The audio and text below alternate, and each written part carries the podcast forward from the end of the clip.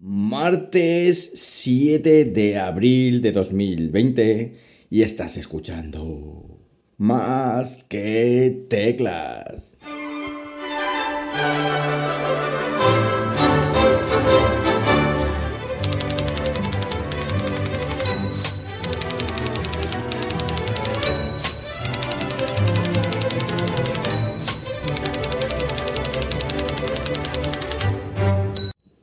Muy buenos días, las 11 y 11 de la mañana cuando estoy grabando esto y lo estoy haciendo como siempre aquí en Linares, Jaén, hoy con temperatura, dejarme que mire, de 17 grados Celsius en una mañana, miro por la ventana, nublada, nublada, sol y nube a estas horas aquí en Linares y una mañana en la que vuelvo a intentar retomar la difícil tarea, eh, sinceramente, de volver a grabar más que teclas. Y es que me ha roto totalmente los esquemas y poco a poco voy a intentar rehacerme para seguir con vosotros, porque es que os hecho de menos. Yo sé que a vosotros a mí también, pero a vosotros yo que os hecho mucho de menos y os tengo que contar cositas, os tengo que contar cosas que seguramente os interesen.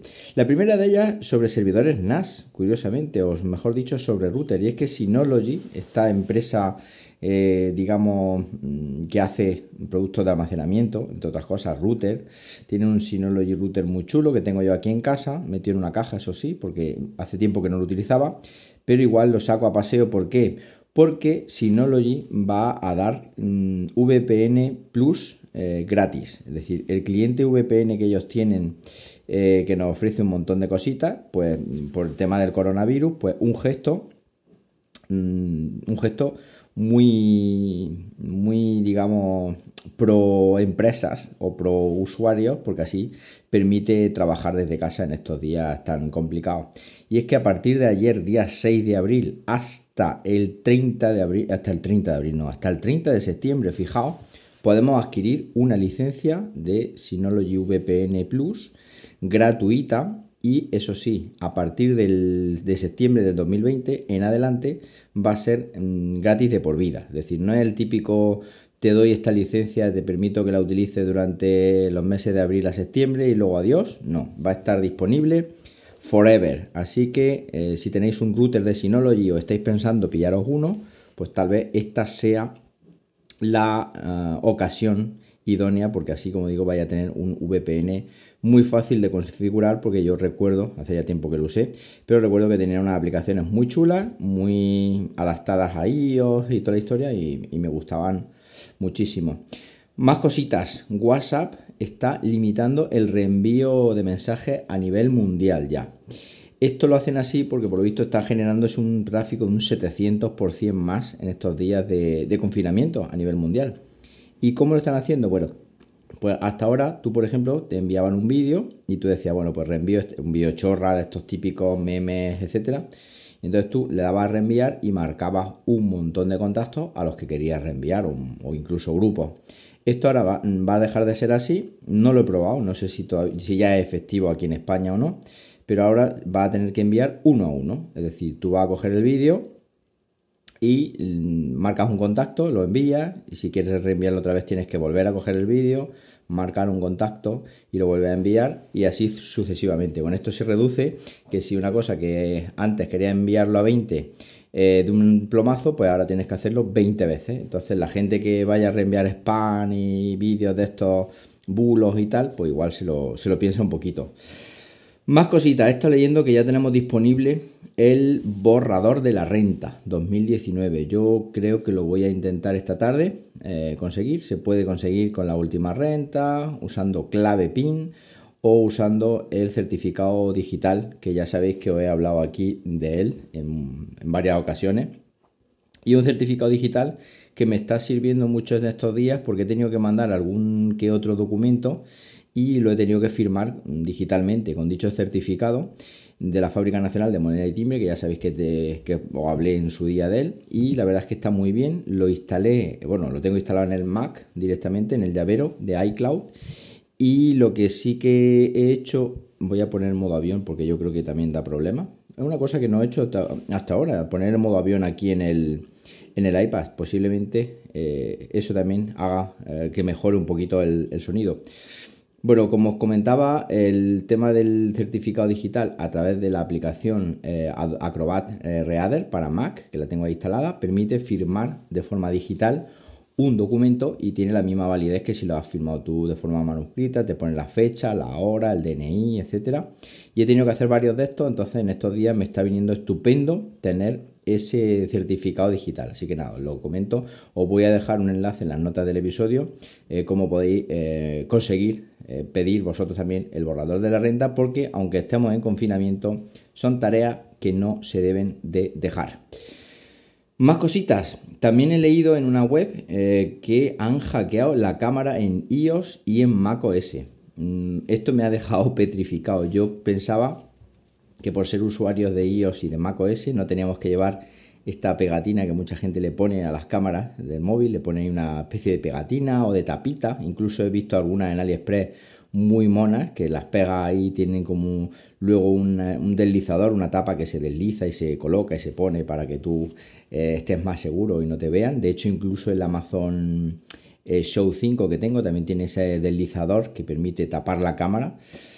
Pues bueno, pues en este caso han hackeado eh, las mm, blindadas cámaras de nuestros iPhone.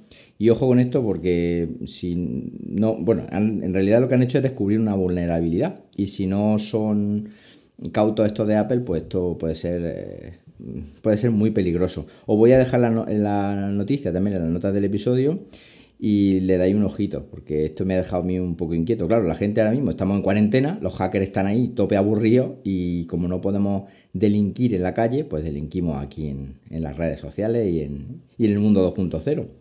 Así que mucho, mucho cuidado. Más cositas también están proliferando un montón de plataformas de streaming, o sea, una barbaridad. Ahora mismo eh, creo que es un negociazo. Eh, Microsoft creo que incluso ha sacado algo parecido a Skype, pero sin necesidad de, tener que unirte ni, tener que crear una cuenta ni nada. Es una, una especie de Jitsi, que por cierto he intentado montar Jitsi en Docker, para que no sepáis, Jitsi es una mm, aplicación, un servidor que permite, digamos, bueno, un servidor que podemos alojar en nuestro servidor NAS, valga la redundancia, y permite hacer, eh, digamos, streaming, multiconferencia entre varias personas. Eh, creo que se puede utilizar de forma gratuita si utiliza a través de la web Gypsy, pero eso está limitado, eh, creo recordar, y si tú tienes un servidor propio no, o algo así. Yo lo he intentado montar y probar, pero con Docker directamente no se puede porque son varios contenedores en Docker Hub o en Docker Hub. Y fijaos que cuando intento pronunciar mejor el inglés me sale fatal, me sale horrible. ¿eh? Bueno, como digo, he intentado probarlo y, he desistido, he desistido porque me lleva mucho tiempo. Y, sí que se puede hacer en máquina virtual con una máquina Ubuntu. Eh, tendría que instalar Ubuntu, luego en esa máquina Ubuntu instalar Docker y de forma muy fácil a través de un paquete, bla, bla, bla, bla, bla, bla, se podría hacer, pero bueno, en principio he desistido porque de momento yo para las clases, que por cierto esta semana no hay clases, no me estoy conectando eh, a videoconferencia porque respetamos lo que es Semana Santa, las vacaciones escolares hasta el martes que viene. Entonces, como digo, yo estoy usando con los alumnos Google Meet, que me está yendo bastante bien, además con la cuenta oficial que tenemos en, mi centro de Google Apps y entonces pues de momento no, no he investigado nada más, pero bueno, que sepáis que ahí lo tenemos. Sí que me gustaría hacer algún directo, sí que me gustaría hacer eh, algún podcast en directo también, directo para YouTube, quiero decir, pero es que estoy sin tiempo. ¿Y cómo es que estás sin tiempo? Bueno, pues que tengo menos tiempo ahora que antes. Y además tengo alrededor de 8 o 9 chuches tecnológicas pendientes de review aquí en la casa. O sea que tengo por lo menos para un mes largo, dos meses de, confinamiento, que espero que por supuesto no, dure tanto. Y hablando de confinamiento, hay una cosa que eh, ya con esto concluyo que muestra un poco la descoordinación a veces de los gobiernos centrales, comunitarios, etc. Por lo visto hay una aplicación de asistencia del COVID-19, una aplicación que está disponible a día de hoy para iOS y para Android, es decir, una aplicación que yo ya he bajado desde el teléfono, mi teléfono móvil, es decir, una aplicación que digamos que mm, pretende ser algo así como la que tienen en Corea o en China y tal, y que nos ayuda a autodiagnosticarnos, a geolocalizarnos y a darnos pautas de, mm, de, qué es lo que tenemos que hacer. Aparte de una aplicación disponible para iOS y para Android, que os voy a dejar en las notas del episodio el enlace por si queréis descargar, también hay una web que es análoga a lo que es la, la, propia, la propia aplicación. Pero ¿qué es lo más sangrante del caso? Bueno, que esta aplicación de asistencia COVID-19, leo textualmente, dice, actualmente esta aplicación da servicio a las siguientes comunidades autónomas. Canarias, Cantabria, Castilla-La Mancha, Extremadura y el Principado de Asturias. Estamos trabajando para ofrecer cobertura a todo el territorio. Mantente al tanto de la novedad en tu comunidad autónoma. Si está en Madrid, descarga Corona Madrid. Si está en Cataluña, descarga Stop COVID-19 CAT y si está en el País Vasco descarga COVID-19 EUS. Es decir, hay una aplicación a nivel nacional que solo está disponible en cinco comunidades autónomas y luego hay tres comunidades autónomas, Corona Madrid, Stop COVID y COVID-19.eus. O sea, tres comunidades que van haciendo la guerra por su cuenta.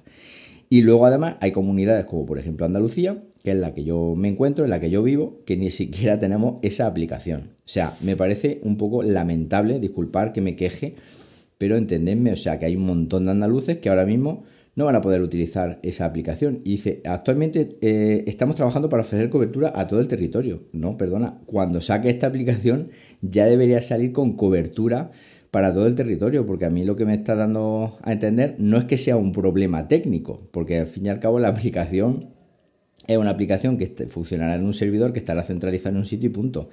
Y más cuando hay tres comunidades autónomas que han hecho la guerra por su cuenta. O sea, es un problema de, falta de entendimiento entre las diferentes comunidades autónomas. Y en estos días es inadmisible. Es decir, no podemos perder tiempo en todas estas historias burocráticas. Es decir, tenemos que hacer una. Si hacemos una aplicación que me imagino que estará basada eh, no la he probado, ya os digo, porque la instalé y no he querido, no he querido, digamos, trastearle porque te localiza, te ubica, digo, igual mandan aquí algo, me dicen algo, lo que sea. Pero si estás eh, haciendo una aplicación, tienes que hacer una aplicación que funcione para todo Cristo, es decir, para todo el mundo. Para todo el mundo y desde el minuto uno, o mejor dicho, desde el minuto cero. Porque la gente se está muriendo, no por otra cosa. Es decir, y si haces una aplicación de este tipo que puede llegar a salvar vidas porque se detecten eh, posibles casos que no están detectados o porque incluso ayude a ubicar mejor a las personas que estén infectadas y poder así establecer mayores zonas de aislamiento. Yo qué sé, yo no soy técnico, yo no entiendo de esto, yo entiendo de aplicaciones y ni eso siquiera ya. bueno, yo doy mi opinión, vamos a dejarlo ya, vamos a bajar a un nivel que doy mi opinión personal de cuñado, a lo mejor una opinión de cuñado, pero bueno, no sé qué pensáis vosotros de todo esto, pero yo creo que si saca una aplicación debería de ser una aplicación, ya digo, universal para todo el territorio y que todo el mundo fuéramos a una y no sigamos con el mismo rollo de siempre eh, de comunidades autónomas, eh, que esto creo que no nos van a llegar a ningún lado en una situación de emergencia sanitaria como la, como la que estamos viviendo. Me gustaría conocer vuestra opinión de todo esto, de este eh, problema que tenemos con esta aplicación. Me gustaría saber qué opináis y me lo podéis comentar de forma rápida como siempre en Twitter, arroba jmramírez o incluso también os invito a visitar el grupo de Telegram, telegram.me barra más que tecla y por supuesto, oh, por supuesto, por supuesto también os invito a suscribiros al canal de YouTube, youtube.com barra más que teclas. Nada más, que paséis un buenísimo martes y como siempre digo, nos hablamos pronto, ¿por qué no? Venga, un abrazo.